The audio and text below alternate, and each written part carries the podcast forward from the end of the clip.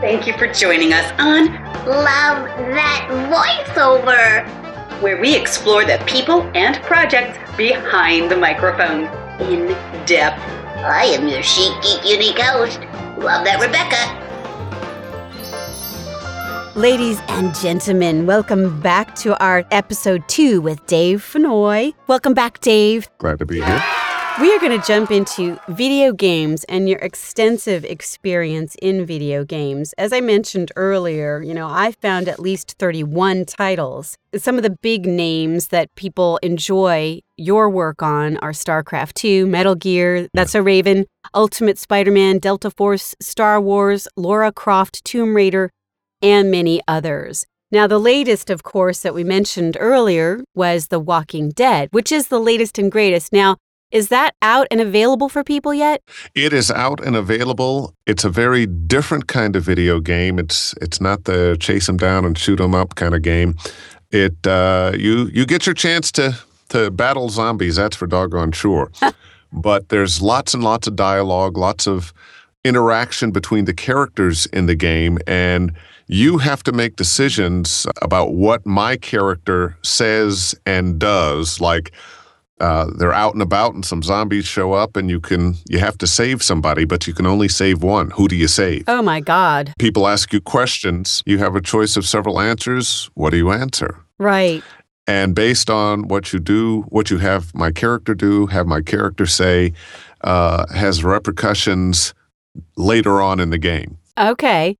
Zombies are really the cool new thing, right? Zombies are. zombies are the new vampires I have loved zombies since I was a little kid, but I have loved vampires just as long. Um, oh yeah now, when you first, how did you become involved with this project? Well, you know, it it came through the normal circles. Um, I got a uh, an email with an audition uh, for the part of Lee Everett in a game called The Walking Dead, and I went, "Oh wow, it's like the TV show and the graphic novel." Okay, and we want it very natural. We really just want your voice. We want, um, you know, this is not an odd character. This is a real guy. Uh, so we're we're looking for uh, just a good actor. And what kind of audition did you have to do? Was it a long scene? Was it a couple of sentences? Because video games can be very different in that approach, right? Yeah, usually with a video game, you'll get a picture of the character because a lot of times you're playing some creature from another planet, or you're you know you're playing some warrior or this that or that, and you'll get a picture of the character, um, you know what his psychological makeup is, the things that motivate him, and then some lines. Mm-hmm. One where he's just you know kind of regular, normal, greeting somebody. Uh, one uh, where he might be fighting. You know, a few different examples of this character in different mindsets. Right. This was not that dissimilar, except they wanted a real person. Which is dissimilar for your uh, experience and for the games that you've been in. Yeah. Yeah. Because so often you're playing one of these, you know, Or a monster. or a monster, or a strange, you know, yeah, just all kinds of strange voices. Yeah. Or the somebody, you know, uh, Rastafarian. Rastafarian man, you do be doing that thing now where everything is uh, coming from the islands. or you might be an African man. Yeah. You might be English. Oh, bonjour, you might be the Frenchman. You could be uh, almost anything. Fantastic. So this was just really a character much closer to me. He's a uh, uh, a former college professor who, for some reason, we don't know exactly why, when the game starts, is on his way to jail when Oh. the zombie apocalypse hits. Okay. So the se- so you got the part, and now um, we're going to speed ahead. How do they piece together the game? Because you've mentioned there'll be all these different choices for the player to choose for you to make the decision in that moment, and there'll be moment after moment after moment of decision making. That's a lot of lines and variations in the actual gameplay. And Oh yes. yeah, and um, the Telltale Games um, and the people who work for them are all uh, graduates of uh, LucasArts. oh wow, so some real creative folks by that. Yeah, Yeah. uh, they're up in Marin County, and uh, because you're based in LA, you you didn't go up there to go record this. actually, I did. You did. I did. I have. They have flown me up uh, several times to record, uh, and there are five episodes, and we're still recording. Nice. So this is episodic in terms of what the levels the gamer can get to.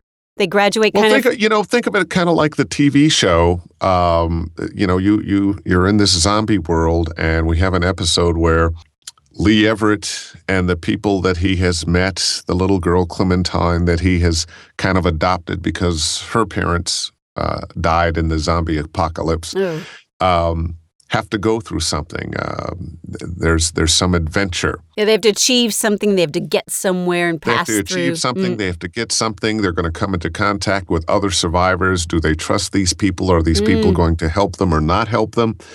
Just like a great zombie movie. Uh, it is. And like It the is. Walking Dead uh, graphic novel, I'm assuming most of this follows in the spirit of that and the television show. Absolutely. So you, you've you've got this black former college professor who was on his way to jail for murder, Wow. uh, and now has been thrown into a group of survivors, including uh, a little nine-year-old girl that he's protecting, and uh, a very racist guy and and and his Ew. grown daughter and several other people. So you have uh, people that, for any other in any other time of life, Mm. would not have been thrown together, but here we are. Zombie apocalypse. What are you going to do? Let's go behind the scenes and tell us about the arrival at the. Were you going to Skywalker Ranch to record this? Well, no, they, they they're graduates of Skywalker Ranch. oh, I'm know. sorry. These- You're these right. You said that. Telltale. Telltale. Telltale is is their own entity. Okay. Actually, uh, they have another studio up there in um, Fairfax, uh, in Northern California.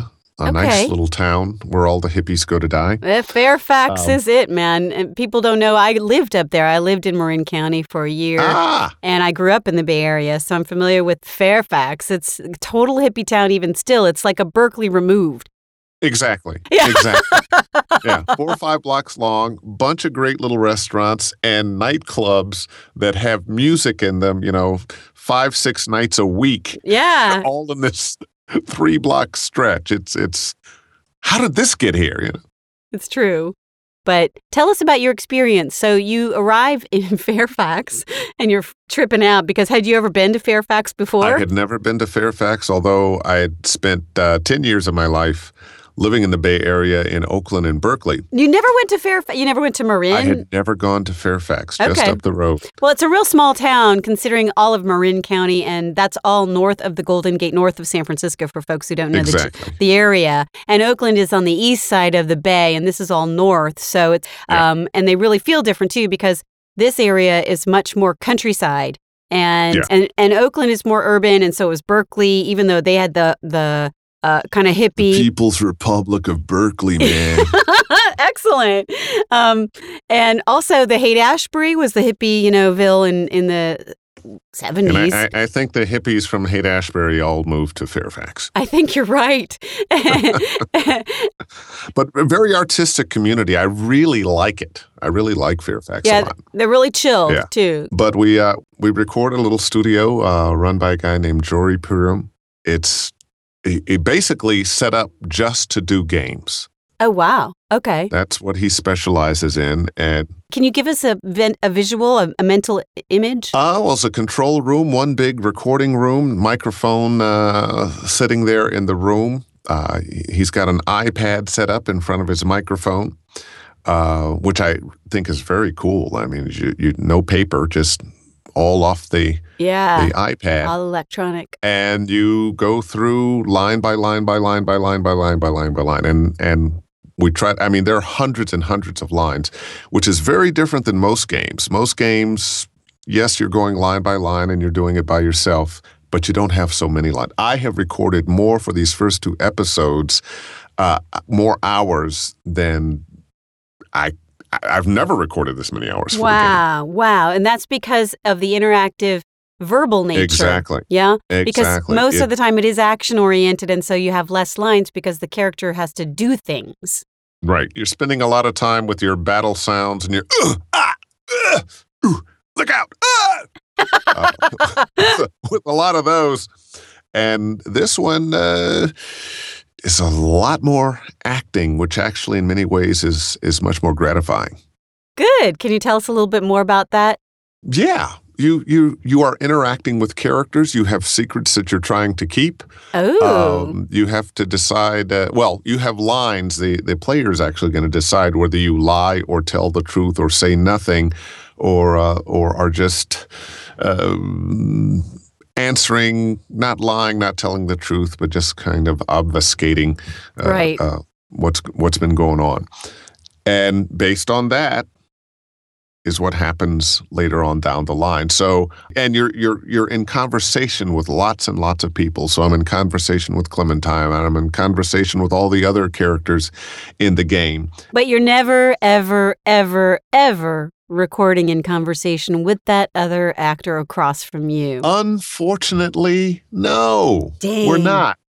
I've I've done a lot of animation, uh, and usually uh, when you're doing a cartoon, uh, there are other actors in the room. At least the actors you're doing the scenes with, if not the whole cast.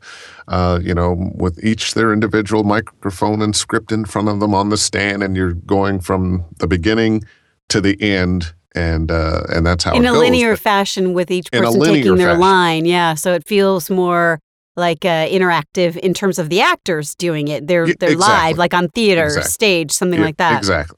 Okay, but in this case, when the game player is playing the game, it feels to them as if everything flows because they're just moving through, right? They're just exactly. They're just Yeah. moving through, and the the only reason that can happen is a um, the level of uh, acting ability of the people that they have hired, and b uh, the fact that they are very very careful about uh, making sure you understand context. Right. And what you mean is they're framing the scene for you. So when you're saying that line, you know what's happened or about to happen or what secret you're holding and all of those Yeah. factors that go into building your whole uh, Lee Lee Everett character. Yeah, emotionally, who's the person you're talking to? What's your relationship with that person? Do you like that person? Do you not like that person? Are you in conflict with that person? Are you angry with that person? Uh, are you, you know, uh, uh, desirous of that person? So you have to know all those. What do you mean desirous? You know, cute zombie come along. Hey, you know, never can tell what a guy might want to get into. That's awesome. That's awesome. Well, you've clearly you've clearly illustrated, you know, what was unique about The Walking Dead in this case. What about the recording sessions for you in terms of the people that you're working with, the people that you do have the ability to work with? Can you describe that in more detail? Uh, typically, a session uh, uh, show up at the studio. Um, uh, the the voice director Julian is there, and probably a couple of writers as well as Jory, the the engineer. So I'll be working with you know three or four people in the control room and me in the the booth Right. what they're trying to make sure is that a uh, context is correct uh, you know technically that's recorded well and that uh, if i'm you know what did the, the the person i'm talking to what did he sound like when he said his line so that you know i'm not uh, shouting at this person who's two feet away from me and vice versa Right, right, right. Excellent. So they're giving you a lot of technical framework so that a lot of technical framework. A lot of times, Julian will read me in uh, with the line that came before. Uh, and context is everything. Context is everything. You got to know who you're talking to, uh, why you're talking to that person, what your motivation is. It's really an acting gig, and all those same questions that an actor has to ask himself. Uh, what do I want in this scene? What's driving me? Excellent. Excellent. What these are really good points because people who play games don't always think about it, but more and more in the last couple of years, people are realizing in general how much video games can be uh interactive device and it sounds like Walking Dead is really taking it to that next level from an emotional context because you can certainly on the games that exist before this play and be interactive and totally animated. But in this case your emotions and your brain about the choices that you have to make as the game player really come into play more so in a way and more reflectively, in, intellectually, rather than just intuitive pushing buttons. Would you say Yeah. that's correct? I would say that's absolutely correct, and I, I think this is the kind of game that that uh, respects the brain power of a gamer who is a little older. You know, like everything else, uh, games have evolved. You know, I remember Pong. You know, Yeah. games about 95 or so you started getting uh, some decent uh, interaction games but even then you, you know blowing this up killing that guy so forth and so on but i think as gamers have gotten older and more sophisticated this is the kind of game that uh, they will truly enjoy and if the critics are correct and the sales are correct that's exactly what's happening Ah, okay, cool. Excellent. Any final thoughts on Walking Dead that you want to leave us with? um, yeah get it and play it Do you need a particular type of um, PlayStation or something like that?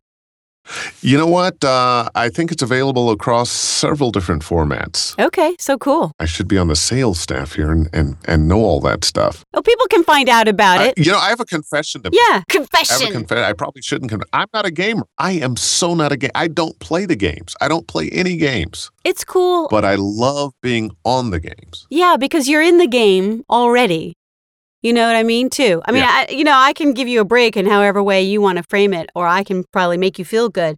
But you're doing a great job, and people are loving the work that you've done, and they're playing these games. You, you've been in some terrific uh, work here, you, and I want to find out about a little bit more of that. We almost used up all our game time here, but, but yeah, you know, it's a confession. All right, you know, thirty lashes. You're good. Ah! Oh! Ow! I like this. Can I get the rest of the lashes later? No, I want more now. And we'll be right back after I finish lashing Dave. Oh, that hurts. Mommy. Thanks for joining us. You've been listening to Love That Voiceover, brought to you by your host, lovethatrebecca.com. Thanks for listening.